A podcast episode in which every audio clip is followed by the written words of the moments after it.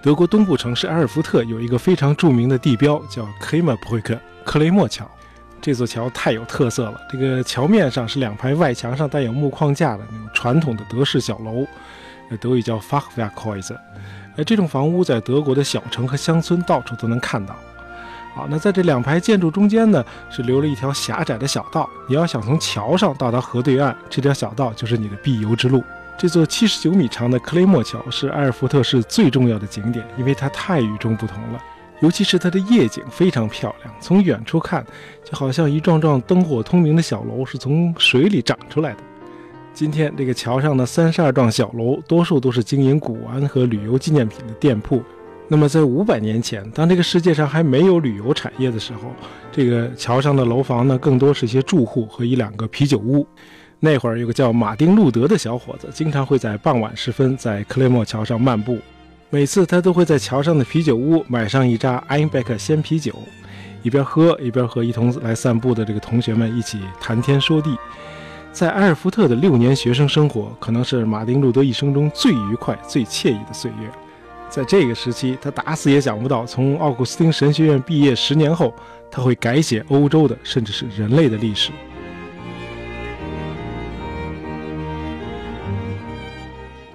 从去年的十月三十一日到今年的十月三十一日，德国用整整一年的时间来纪念宗教改革五百周年和他的发起者马丁·路德。上一次德国举行这种长达一年的纪念活动，是爱因斯坦的广义相对论发表一百周年。这广义相对论当然值得这样隆重的纪念，因为它完全颠覆了人类对时空的认识。其实，这个宗教改革的意义也绝不亚于广义相对论，因为它彻底改变了西方社会的面貌。今天的西方社会是多元社会，任何人都可以有自己的信仰和价值观，而且还可以自由表达。但是在五百年前，也就是宗教改革之前，这完全是无法想象的。那会儿的欧洲和中国都只能有一种意识形态存在。在欧洲是罗马天主教，在中国是儒家思想。但是从一五一七年开始，这种全社会单一的意识形态局面被马丁·路德和他的追随者们打破了。因为马丁·路德，西方才开始有了今天的多元社会。在德国人眼里，这个把天捅了个大窟窿的三十四岁的教士是德意志民族的骄傲。这就是为什么二零零五年德国电视二台评选最伟大的德国人时，马丁·路德名列第二。仅次于联邦德国首任总理阿登纳。好，那咱们今天就聊聊马丁·路德当初是怎么把天捅了个大窟窿的。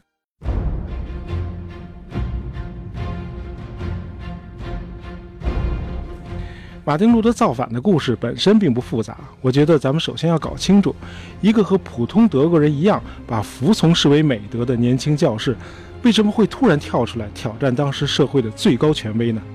咱们在汉沙同盟那期节目里聊过，在中世纪的欧洲呢，一直有两个政治中心，一个是世俗政权，一个是教会。这双方之间这个权力斗争呢，从来就没停止过。相比之下呢，应该说教会的权力更大，因为皇帝和国王登基是无一例外都需要罗马教廷的认可和加冕，而且君王本身也都是天主教徒。在中世纪的早期，这教会的高级神职人员还都是些淳朴克己的僧侣。但是随着手中的权力越来越大，占有的土地和财富越来越多，一些教皇就开始过上了荒淫无度的生活。这就印证了那个英国人 Lord Acton 的那句名言：“绝对的权力必然产生绝对的腐败。”Absolute power corrupts absolutely。好，到了十四世纪，欧洲出现了文艺复兴运动。这文艺复兴的发源地在意大利，因为那里的商业最发达。哎，别忘了，罗马教廷也是在意大利境内，而且那会儿的这个教皇和红衣主教团几乎全都是由意大利人组成的。他们天生就贪玩，于是呢，就借着这个文艺复兴的春风，把教会变成了一个艺术中心。大伙儿呢，只是抽空的时候研究一下教义，绝大多数时间都来优雅的谈论什么艺术啊、音乐呀、戏剧呀，几乎没人谈信仰问题。这个欧洲呢，和咱们中国一样，在民风上呢，也存在着巨大的南北差异。就南方人跟北方人很不一样，德国人呢就把这个阿尔卑斯山以北的地区叫 Kaltland，就是冷国；这个阿尔卑斯山南边的地区呢就叫 Warmland，暖国。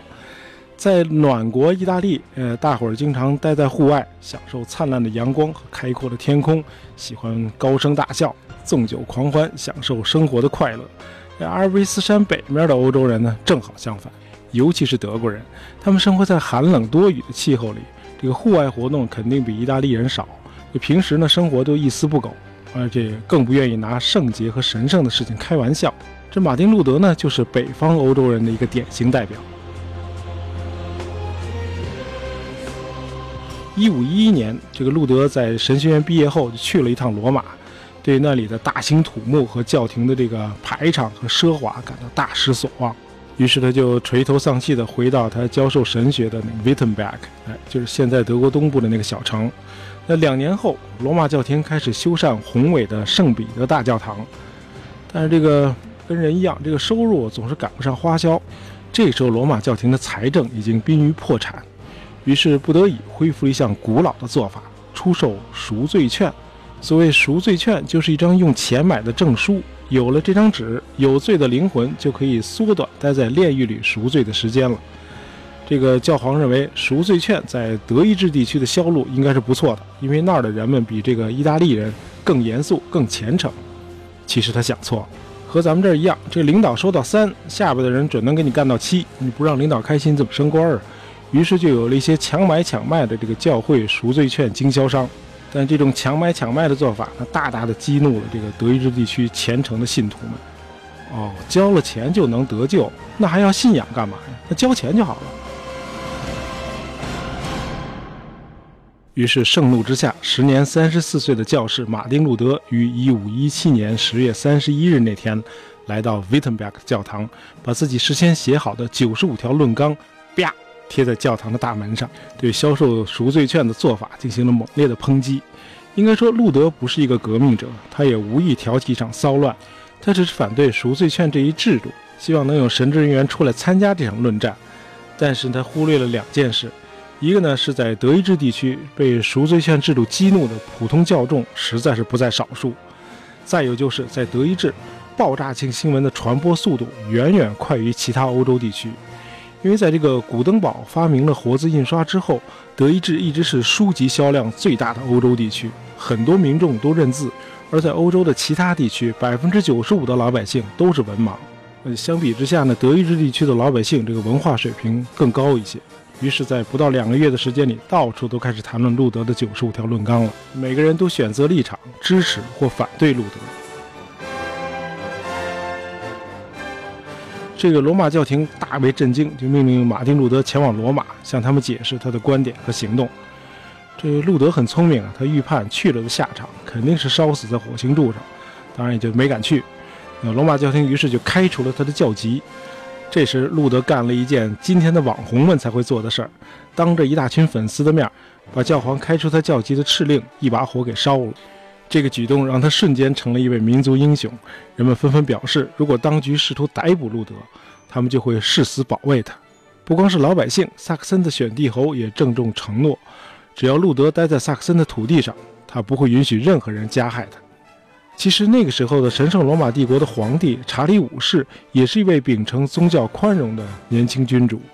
一五二零年，这个皇帝发布命令，在这个沃尔姆斯召开宗教大会，命令路德出席。要他对自己不同寻常的行为做出解释，但是同时又承诺保证路德的人身安全。路德这次到会了，但是他拒绝悔过，他表示他的良心只受上帝的支配。沃尔姆斯会议最后宣布路德是上帝和人民的罪人，但是却让他平安的离开了。路德后来被藏匿在这个萨克森选帝侯的一座叫 Wartburg 的城堡里头。在这儿，他进一步藐视教廷的权威，把圣经的旧约和新约翻译成德语，让所有的人都有机会亲自阅读并理解上帝的话语，而无需教会的任何中介。这样没几年功夫，德意志地区就形成了泾渭分明的两大教派：罗马天主教和路德的信义宗新教。